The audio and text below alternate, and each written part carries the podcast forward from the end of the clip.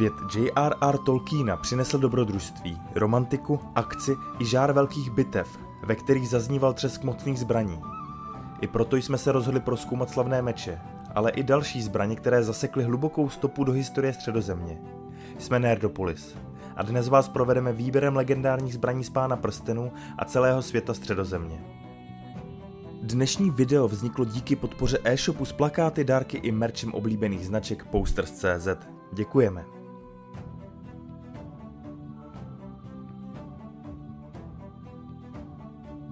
Žihadlo byl meč Bilba Pitlíka, po kterém jej zdědil jeho synovec Frodo Pitlík. Přestože žihadlo nazýváme mečem, technicky jde o díku, ale v rukou hobita je s přehledem vnímán jako krátký mečík. Žihadlo byla prastará elfská čepel, vyrobená kováři v Gondolinu a pravděpodobně byla ztracena během události, které říkáme pád Gondolinu. Je možné, že právě tuto díku použil Glorfindel k zabití Balroga, když pomáhal utéct uprchlíkům. Později ve třetím věku měli meč ve vlastnictví tři zlobři, od kterých se posléze dostal k Bilbovi. Ten jej pojmenoval Žihadlo, na památku jeho boje proti pavoukovi, kterého usmrtil. Než se vydal Frodo se společenstvem prstenu do Mordoru, předal Bilbo žihadlo Frodovi. Meč měl speciální vlastnost. Když byli na blízku skřeti, tak se blízkala a třpitila modrým plamenem. To pomohlo družině v Morii, když byli předem varováni před skřety a také ho Frodo použil k poražení a skrocení Gluma, který se mečíku instinktivně bál. V Kirit Ungol se zase žihadlo hodilo na přesekání pavučin Oduly, které se běžným mečem téměř přeseknout nedali a když byl Frodo poté omráčen, sam vzal žihadlo k sobě a bodl jim pavoučici odulu a v kombinaci se světlem Galadrieliny lahvičky odehnal. Frodo si po záchraně nevzal meč zpátky a věnoval ho Samovi.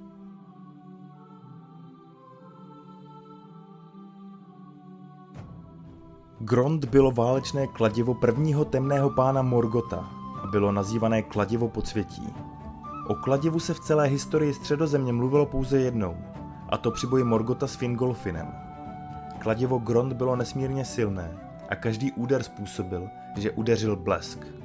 Grond dokázal vyrít v zemi hluboké díry, ze kterých šlehal oheň a kouř. Po boji s Fingolfinem se Morgot dalším soubojům vyhýbal, takže kladivo již nebylo v prvním věku znovu zmíněno. Svoji šanci dostal až později, nebo alespoň jeho odkaz. Na památku Morgotova kladiva totiž pojmenovali Sauronovi přívrženci, nebo dokonce sám druhý temný pán osobně na konci třetího věku obrovské beranidlo, Grond. To bylo veliké jako lesní strom, 100 stop dlouhé a bylo vyrobeno v temných kovárnách Mordoru. A jeho ohavná hlava skalené černé ocely měla podobu hladového vlka a byla na ní vložena ničivá kouzla. Když beranidlo poprvé udařilo na bránu Minas Tirith, tak dveře ze železa a sloupy z ocely vydržely. Pak ale pán Nazgûlu třikrát zapomenutou řečí vyslovil strašná zaklínadla a třikrát bylo vrženo beranidlo proti bráně. Poslední ránou pak gondorská brána pukla.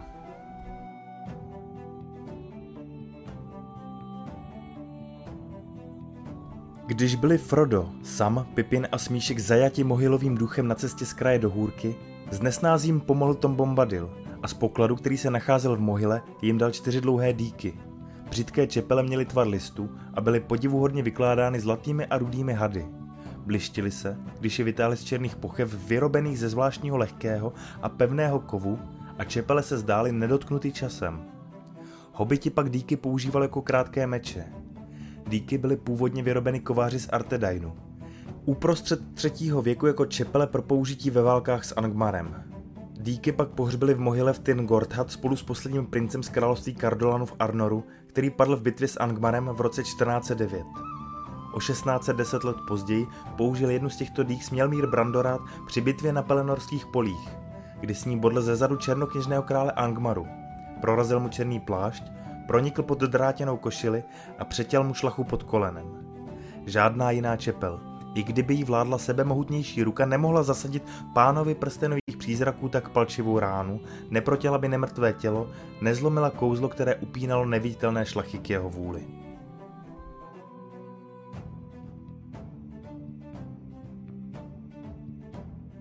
Narsil byl jeden a půlruční meč krále Elendila a byl ukován během prvního věku slavným trpasličím kovářem Telkarem z Nogrodu. Meč byl pravděpodobně na začátku druhého věku dovezen do Númenoru, kde se nakonec dostal k Elendilovi. Během posledního spojenectví elfů a lidí plnil Elendilův meč skřety i muže strachem, protože svítil světlem slunce i měsíce. Při obléhání Barad-dur se Narsil rozlomil na dvě části, když Elendil a Gil-galad bojovali se Sauronem a byli zabiti. Ale i Sauron padl. A Isildur po otcově smrti uchopil úlomek Narsilu a uřízl mu z ruky prst i s jedním prstenem a vzal si jej.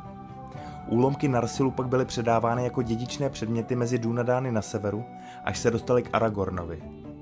Když vzniklo společenstvo prstenu, tak nařídil Elrond elfím kovářům, aby Narsil znovu skuli.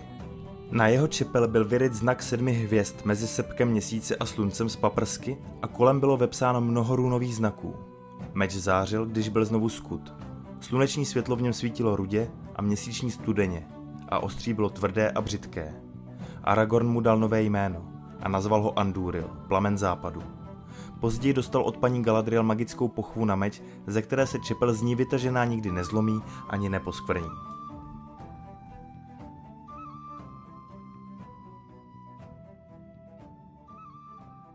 Než se Belek Lučišník vydal za Túrinem Turambarem v jednom příběhu z prvního věku středozemě, předstoupil před krále Tingola a požádal ho o dobrý meč. Tingol mu řekl, že si může vybrat jakýkoliv meč, kromě jednoho, na který si činil nárok. Belek si vybral Anglakel. A byl to meč velmi cený a jmenoval se tak, protože byl vyroben ze železa, které spadlo z nebe jako plápolající hvězda. Anglakel dokázal rozetnout každé železo vytěžené ze země a ve středozemi mu byl jen jeden podobný a oba dva vykoval kovář Eol. Když Tingol podal meč Belegovi, řekl mu, že je v tom meči zloba a dosud v něm bydlí temné srdce kovářovo. Nebude milovat ruku, které slouží a nepobude u něj dlouho. A tak se později stalo, že Belek našel spoutaného Túrina a snažil se přesekat okovy, které ho poutali. Čepel mu ale sklouzla a poranila Túrina do nohy. Omámený Túrin se probudil a v zuřivosti a nevědomosti se začal prát se svým přítelem Belegem. Vzal do ruky Anglakel a zabil ho. Túrin pak nechal Anglakel překovat a třeba, že zůstal černý, jeho ostří svítilo bledým ohněm. Nazval jej Gurtang, železo smrti. Túrin se pak stal známým pod jménem Mormegil, černý meč. A o celém tragickém Túrinově příběhu vám budeme jednou určitě vyprávět. Teď je ale důležité, že Túrin Gurtangem zabil draka Glaurunga a později i sám sebe, když ho dohonila sudba Húrinových dětí. Když se Túrin zeptal, zda si vezme jeho život a zabije ho rychle, meč mu odpověděl. Ano, rád budu pít tvou krev, abych zapomněl na krev svého pána Belega a na krev Brandira, zabitého neprávem. Zabij tě rychle. Pak Túrin opřel jílec o zem, vrhl se na hrot Gurtangu a černá čepel mu vzala život. Meč se pak pod Túrinovým tělem zlomil.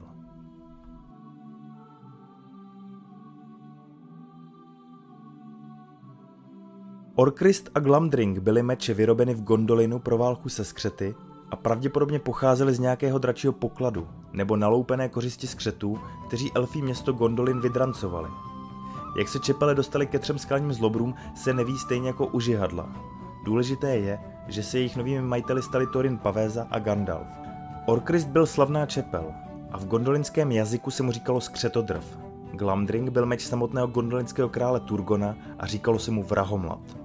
Skřeti oba dva meče nenáviděli, protože ve své době pobili stovky skřetů a nazývali je běc a bojec. Stejně jako žihadlo, tak i Orkrist a Glamdring zářili světle, když byli blízko skřetů. Když po bitvě pěti armád Thorin zemřel, Tranduil, který mu v zajetí Orkrist odňal, mu položil meč na hrob v Ereboru a v písních se pak zpívalo, že meč zazáří ve tmě kdykoliv se přiblíží nepřátelé. A tak se nemůže trpasličí pevnosti nikdo zmocnit náhlým přepadením. Glamdring Gandalfa doprovázel celou válku o prsten a nakonec s ním odplul i ze šedých přístavů do země neumírajících Valinoru.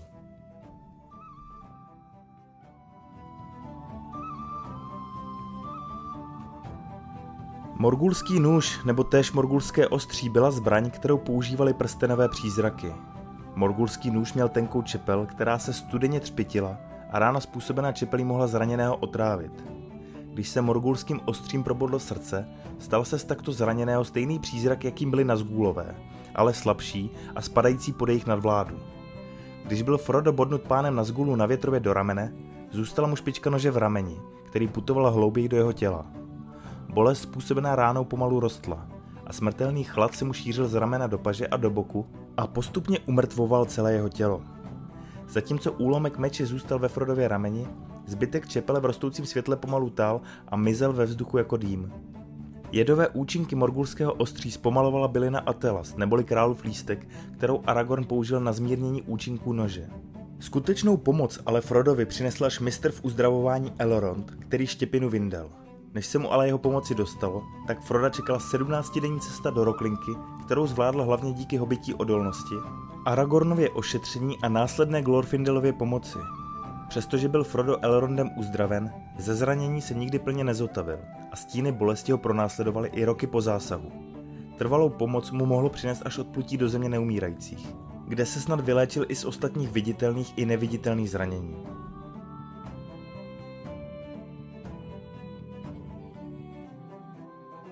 Kromě meče Narsilu a dalších zbraní vyrobil kovář Telkar také nůž Angrist a jeho majitelem byl jeden z Fëanorových synů Kurufin. Meč dokázal řezat železo, jako by to bylo čerstvé dřevo a Kurufin ji nosil na boku bez pochvy. Když se Kurufin a jeho bratr Kelegorn setkali s Berenem a Lúthien v lese Bredhill, pokusili se je napadnout a Lúthien unést. Beren ale skočil zezadu na Kurufina, chytil ho za hrdlo a strhl ho z koně na zem. Beren pak Kurufina odzbrojil, vzal si jeho výstroj a zbraně, mezi nimiž byl právě i nůž Angrist. Později se Beren a Lúthien dostali hluboko do angbanské pevnosti, kde Lúthien zapěla tak mocnou a líbeznou píseň, že uložila na všechny její obyvatele i Morgota hluboký spánek. Beren pak Angrist vytáhl, aby ze železných drápů, které na Morgotově koruně drželi tři Silmarily, jeden z nich vyřízl. Když pak Silmaril držel Beren v ruce, napadlo ho, že by mohl odnést všechny tři a pokusil se vyndat i ostatní. Tomu ale nebylo souzeno. A tak se Angris zlomil a úlomek ostří v letu zasáhl Morgota do tváře. Ten zasténal, trhl sebou a celé angbanské vojsko se pohnulo ve spánku.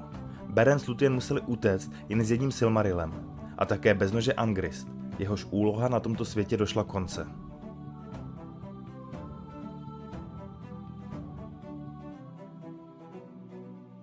Ringil byl meč velekrále Noldor Fingolfina a jako jedné z mála zbraní se jí podařilo zranit Morgota. Když Fingolfin vyjel vyzvat Morgota k bránám Angbandu, zatroubil na roh a vytasil svůj meč Ringil, který se třpitil jako led.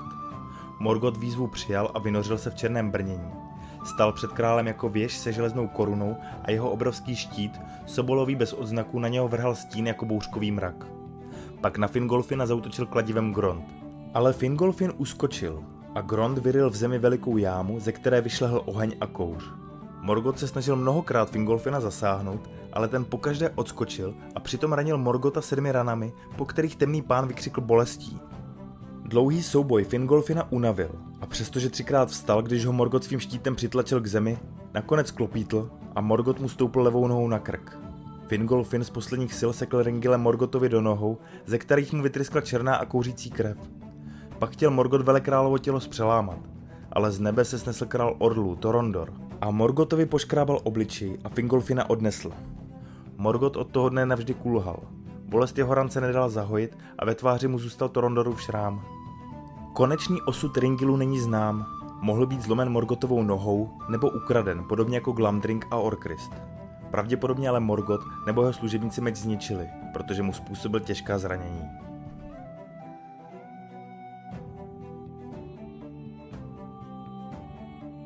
Když do jezerního města Esgarot přiletěl drak Šmak a začal svým ohněm ničit vše, co mu přišlo do cesty, lidé naskákali do vody a snažili se uplavat pryč. Mezi hořícími domy ale vytrval oddíl lučišníků, kterým velel jejich kapitán jménem Bart. Byl to statečný a sveřepý muž a po drakovi střílel velkým tisovým lukem, dokud nevystřílel všechny šípy až na jeden. Když napěl luk naposledy, přistal mu na ramenou starý drost a oznámil mu, aby hledal drahokami nechráněnou jamku na levé straně drakových prsou. Poslední šíp, který si Bart schovával, byl černý šíp. Ten, který ho nikdy nesklamal a vždy ho po výstřelu znovu našel a mohl ho znovu použít. Bart šíp zdědil po otci a on po svých předcích a byl vyroben v kovárnách pravého krále pod horou Tróra. Když Bart šíp vypustil a luk zadrnčel, černý šíp vyrazil přímo do jamky na levé straně drakových prsou, vnikl tam a jeho hrot s ozubcem násada i peří zmizely. Šmak nadskočil ve vzduchu, vychrlil oheň, zařval a zřítil se z výšky do trosek města. Jeho tělo zalila voda a drak se potopil na dno jezera. A s ním i jeden z nejslavnějších šípů. Ve filmu Bitva pěti armád se z černého šípu klasické velikosti stal dvoumetrový šíp podobný kopí nebo harpuně, který měl sloužit jako střela do balisty.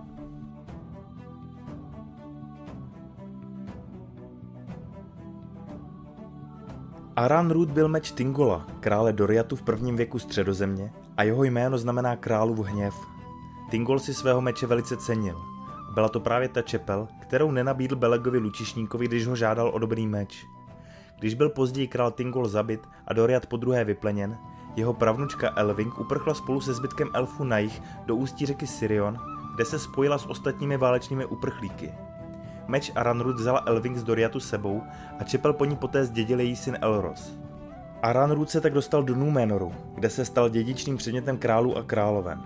Meč byl ale ztracen, když poslední král Númenoru Arfarazon Zlatý doplul s armádou blažené říši Amanu na pobřeží Valinoru a Valar na ně seslali zkázu.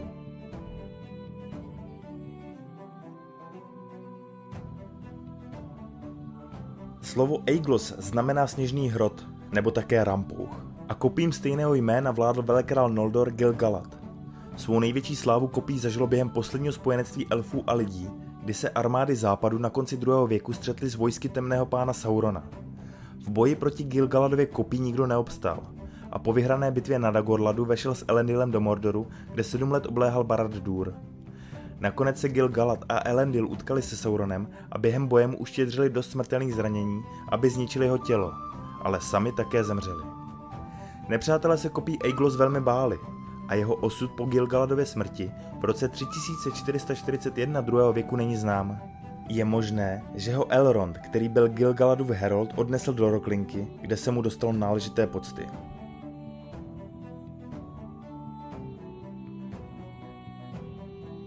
Přestože je Belek Kutalion nazývan Belek Lučišník, jeho jméno bylo v tomto videu zatím zmíněno u dvou mečů, a ne v souvislosti se zbraní, která definovala jeho přízvisko. Je tedy nejvyšší čas to napravit. Belek byl nejmocnější a nejzručnější lukostřelec prvního věku a jeho veliký luk se jmenoval Beltronding. Byl vyroben z černého tisového dřeva.